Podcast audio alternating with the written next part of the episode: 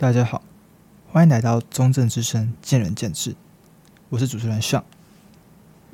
今天来到我们节目的第二集，也进入我们全新的主题——健身你应该知道的事。这一集我会介绍一些健身的基本概念，然后我会从训练目标、形体条件、肌肉生长原理、营养素、休息这几个主题去讲。那我们废话不多说，干货满满的节目立马开始。第一个，我们来聊聊训练目标。有听过我节目的朋友应该知道，我会刚开始我会想健身，就是因为我想要让我的体态变好，透过重量训练以及饮食的方式去提高我肌肉量，减少我脂肪含量。但是我有很多朋友，他们是运动员，他们刚开始健身的原因就是。想要提升自己的运动表现。我有一个朋友，他是篮球运动员，他从小的梦想就是要灌篮。可能对身高高的人来讲，灌篮呃可能比较简单，但他身高其实没有很高，但是他要完成他灌篮这个梦想。要灌篮，你必须要有强大的爆发力、跳力，腿部肌肉一定要够强。同时，他除了灌篮外，他还想要增强他在球场上统治能力，以及一些肉身对抗的能力，所以他也来健身房开始训练。而他为了灌篮，就增加他的爆发力以及他的大腿肌力，所以他很常做深蹲。但他做深蹲跟我们这种练体态、练健美型、健美式训练不太一样，他比较偏爆发，直上直下、直上直下这一种。然后我看他重量都做很重，然后不像我们健美会比较注重收缩感这样，但是他除了深蹲外，也做蛮多多关节复合性爆发力训练，像是挺举、抓举这些。而这些动作对于他来讲，在市场上会有很大的注意，因为这些训练动作能很好的去增强他的平衡感、协调力以及他的爆发力。而对于我们这种练体态，就是比较偏健美式训练的人来讲，这种对我们来讲，爆发力训练或许就不会是我们的主要项目。像我除了像我很常做一些单关节动作，像是腿屈伸、练股四头的，以及要刺激我的肩中束，我会练哑铃飞鸟，然后要练。手臂，我会练二十一响礼炮。所谓的二十一响礼炮，就是二头弯举，下半程做七次，上半程做七次，然后全程做七次。大家可以试，共感共感超强。反正我觉得觉得这个是练手臂的黄金动作，但它还是个单关节动作。而透过这些单关节动作，我可以去激活我目标想要去训练的小肌群。让他们得到肌肉的阻力收缩，让我肌肉可以因此增长。既然了解了训练目的外，那我们来聊聊形体条件。形体条件是天生的，而形体条件对于一个人来讲，或对于健身的人来讲，真的有那么重要吗？我认为它其实蛮重要的。因为它会影响到你自然增肌的上限，去来，而且透过这个来检测你的天花板到底能到哪里。而形体条件有什么？我们主要看就是骨骼大小、骨骼粗细、骨架大小。而网络上有很多关于量测骨架大小的方法，其中最有名的方式就是拿你的卷尺去量你的手腕围。然后透过你的身高、你的公分数去除以你的手腕围的公分数，那由此可以得知你骨架大是骨架小。但我认为这个标准其实并不完全正确，因为你不可能只透过一个小关节去知道你到底骨架是很大还是很小。但是这个检测方法虽然我认为它对于去量测你的骨架大小帮助不大。但是它能知道你的关节大小，透过关节大小，我们可以去了解你的骨骼是粗还是细。基本上，较大、较粗的骨骼，它能拥有更强大的肌腱，能使肌肉附着，同时它的负重潜力也比小骨骼还要大，也还要好。所以，如果你今天你是大骨骼的人，恭喜你，你的增肌潜力，你长肌肉会比小骨骼的还要快。同时，你也能在自然的状况下举起更大的重量，相对于小骨骼的人而言。而像我这种小骨骼、小关节的人来讲，因为像我们刚刚讲那个量测标准嘛，基本上就是你的身高除以手腕围，然后都是公分数。男生大于十点四就是小骨骼，然后小于九点六就是大骨骼，而女生则是小于九点九就是大骨骼，大于十点九就是小骨骼。而我的关节是多少，你知道吗？关节大小是十二点二。不管对于男生还是女生而言，都是小骨骼，就是小关节。而对于我们这种小关节的人来讲，是不是就要放弃健身？我认为不用，因为在同样的肌肉量下，两个人站在一起，小关节的人能拥有更好看的肌肉比例。就是视觉来看的话，其实小关节的能所带来肌肉质感感会比较强。因此，在健美方面的话，其实小关节或许是个加分项。像是健美祖师 Ronnie Coleman，他有一个劲敌叫做 Flex Wheeler。Wheeler 他是世界奥世界阿诺德冠军，虽然没有拿过拿过奥赛冠军，不过他也是阿也是 Ronnie Coleman 在未用还没用药的时候很想超越的对象。然后他就是一个小关节的代表。所以，因此你看他肉量并没有像 Ronnie Coleman 到那么夸张，但是他能所呈现出来的肌肉质感跟他的肌肉大小也是非常震撼。OK，我们讲完讲完怎么量自己的关节大小外，那我们来聊聊骨架大小到底要怎么看？骨架大小怎么看？那我们可以从锁骨长度来判断，然后锁骨长度这个会看你的身高，基本上哈。这个研究是用一百七十五公分男生去作为标准，一百七十五公分，它的基准值是三十八公分，所以等于说一个男生一百七十五公分，他的锁骨只要超过三十八公分，他就是一个大骨架的人，他的肩就是比较宽。反之，如果他小于三十八公分，那他就是一个小骨架。而为什么会看身高呢？基本上男生越高，男生只要身高比一百七十五高五公分，那这个基准值就可以加一公分；矮五公分，那基准就必须要减一公分。以我为例，我身高大概一百八十公分上下，那用这个基准值，我身高加五，大概就是一百八。我我用这基准值，身高加五就是一百八嘛，对不对？那基准值加一就是呃三十九，那我就以三十九为标准去量测。今天我三十九，今天我只要说我超过三十九，就是一个大骨架，我就会就是。意义上的宽肩，但是我有我去量我锁骨，量我锁骨才三十六，那我才三十六公分，那不管怎样，我就是一个窄肩的人。然后我骨架就是比较小。啊，除了这用这个方法是去量外，还有一个方式就是去用骨骼宽度来判断。骨骼宽度就比较不吃身高了，基本上你只要宽度大于三十二公分，你就是一个大骨架的人；反之就是小骨架的人。而这骨盆大小就会决定你的腰天生是粗的还是细的。而除了骨盆大小的量测方法外，还有一个看就是看你的胸腔的形体。你如果肋骨是平的，那你就是属于大骨架；反之，你肋骨是凸的，那你就是小骨架。而这时候小骨架的优劣点就是看得很明显嘛，就是你优劣点就很明了。你一样的肌肉量下，胸肌一样，胸肌的肌肉量一样大，小骨架看起来比较饱满，比较凸。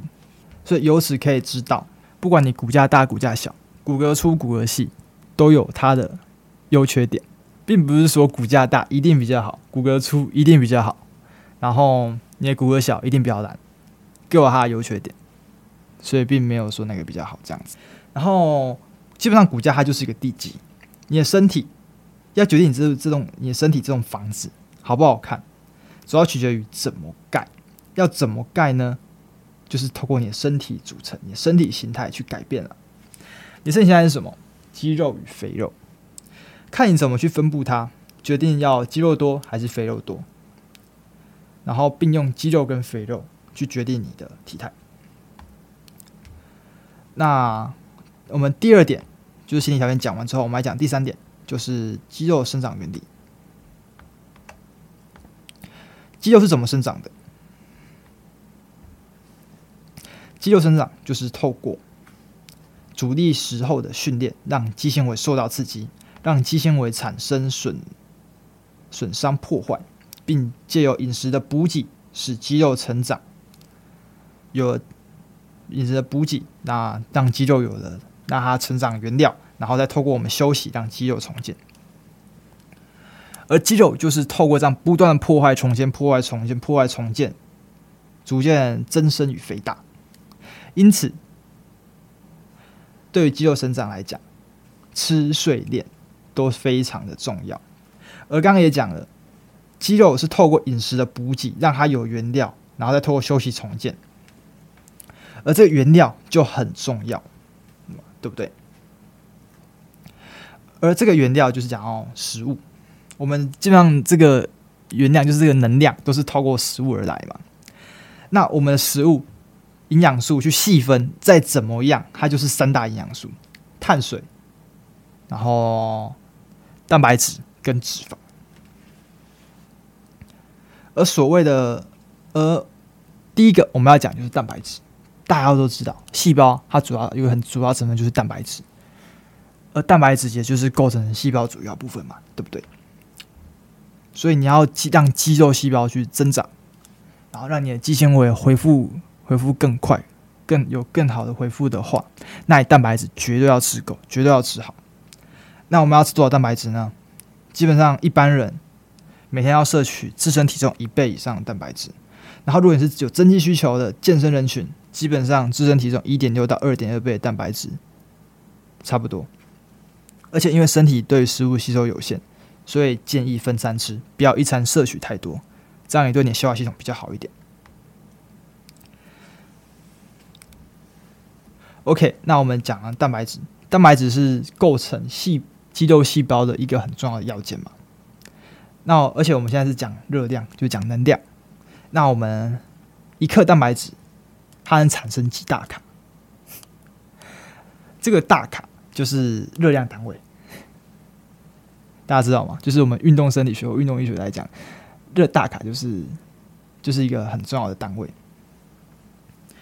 基本上一克的蛋白质跟一克的葡萄糖可以产生四大卡热量，一克脂肪可以产生九大卡的热量，脂肪热量高于碳水跟蛋白质。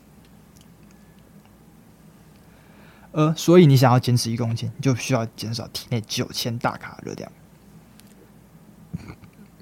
如果当你的食物摄取高于你自身能量、自身消耗，那它很容易就会变成你的体脂肪储存。反之，如果你的食物量摄取低于你所需，那它就会燃烧体脂肪。因此，你在减脂的时候，最重要的、最重要的事情就是做到热量赤字，就是让你所摄取少于你所消耗。就是减脂时候，最重要就是热量赤字。而你增肌时候，就是最重要就是热量盈余，就是让你所摄取大于热量消耗。呃，因为为什么会为什么增肌会会需要热量盈余？因为你的盈余这些能量。能去重建你的肌肉，让你肌肉有更好的恢复。那至于刚刚讲蛋白质，蛋白质那么重要，那碳水跟脂肪是不是健身只要吃蛋白质就好了？然后碳水跟脂肪是不是完全不用吃？当然不是，因为蛋白质第一个蛋白质很贵，再蛋白质它只能一克只能带四一克只能带来四大卡的热量，就是很少，所以不太可能只吃蛋白质。然后碳水化合物跟脂肪也是让你身让你身材更好，或是让你身体能够存续下去很重要的食物来源。然后我们现在讲碳水化合物，碳水化合物它会分解为肝糖储存，在你身体会分解为肝糖肝糖储存，然后为你全身细胞供给能量，然后它可以加速你的身体恢复，然后帮助你消化，增加你的专注力。然后再就再讲到脂肪，脂肪它也是能量的一种，然后它是荷尔蒙原料。如果是好的脂肪，优质脂肪，它可以降低我们的胆固醇水平，然后不增加心脏病风险。其中优质脂肪，优质脂肪有什么？什么是优质脂肪？讲讲就是植物油，像是玉米油这种液态植物油，或是橄榄油，它也是液态植物油，这种都是好的脂肪。然后另外还有 Omega 三的，含有 Omega 三脂肪酸的的脂肪也是不错的，也是好的脂肪，像是鱼油，然后就鱼油，然后反正就是深海里面 动物的油，它们都是好的脂肪。然后它们除了刚刚讲嘛，可以降低胆固醇浓度，不增加心脏病的风险外，还可以防止多余的凝血，减少血液中胆固醇含量。但是有好的脂肪，但有坏的，也有烂的脂肪，就是劣质脂肪。劣质脂肪会对心血管造成危害，所以我们要少吃。而劣质脂肪有什么？劣质脂肪就是包括的饱和脂肪，就是动物性的油脂，像猪油、然后牛油之类，它们就是属于呃属于劣质脂肪、饱和性脂肪、动物性油脂，然后就要少吃。哪怕它们在，因为这些动物性脂肪，它们在固态的时候。他们在常温时候是属于固态，但是它很好吃啊，而且我们吃的东西很常都会放它们，但是还是要少吃，因为它们还是会对身体造成一些负担。除了饱和脂肪外，氢化脂肪、反式脂肪这些都是属于劣质脂肪的范畴。他们刚刚讲嘛，会对心血管造成危害，同时也会促进胆固醇的生成，因此脂肪摄取要慎重。OK，那我们刚刚讲嘛，增肌它不是需要原料吗？那还要怎么重建？重建最重要就是休息嘛，对不对？那要怎样休息才能让才能让你的肌肉有更好时间去重建？那这个就是睡眠。因此，睡有好的睡眠对你的增肌效率来讲绝对是好的。然后，如果假设你今天睡不好，那它对于你的力量训练或对你增肌效率都会影响很大，因此，如果你是健身人群的话，建议不要熬夜。而且，在睡一个研究显示，你睡眠不足的情况下，你的神经反应时间会明显增加，运动效率能力会下降，受伤的几率也会因此增加，因为你的协调反应比以前慢，不够快，那你更容易受伤。而且，睡眠会影响内分泌系统。没睡好很容易出现荷尔蒙异常，血糖控制也容易出问题。同时，睡眠也影响了训练的最大修复量。一直刚刚有讲了嘛，一直强调睡越好，增肌越有效率。而至于一个人要睡多久，我觉得不一定，每个人所需的睡眠时间不一定。刚才讲了，大概介于六到十小时之间呐，大部分都是介于这个范围内。OK，那我们那我们今天的健身基本概念。你应该就是健身，你应该知道的是健身基本概念，大概就是这样子。那我们今天的，那如果你还有什么问题，可以私信我们的 IG 粉砖，可以或者是在我们贴文下面留言，然后可以的话我一定会回答，然后私信我会看。那我们今天的节目就到此为止，谢谢大家。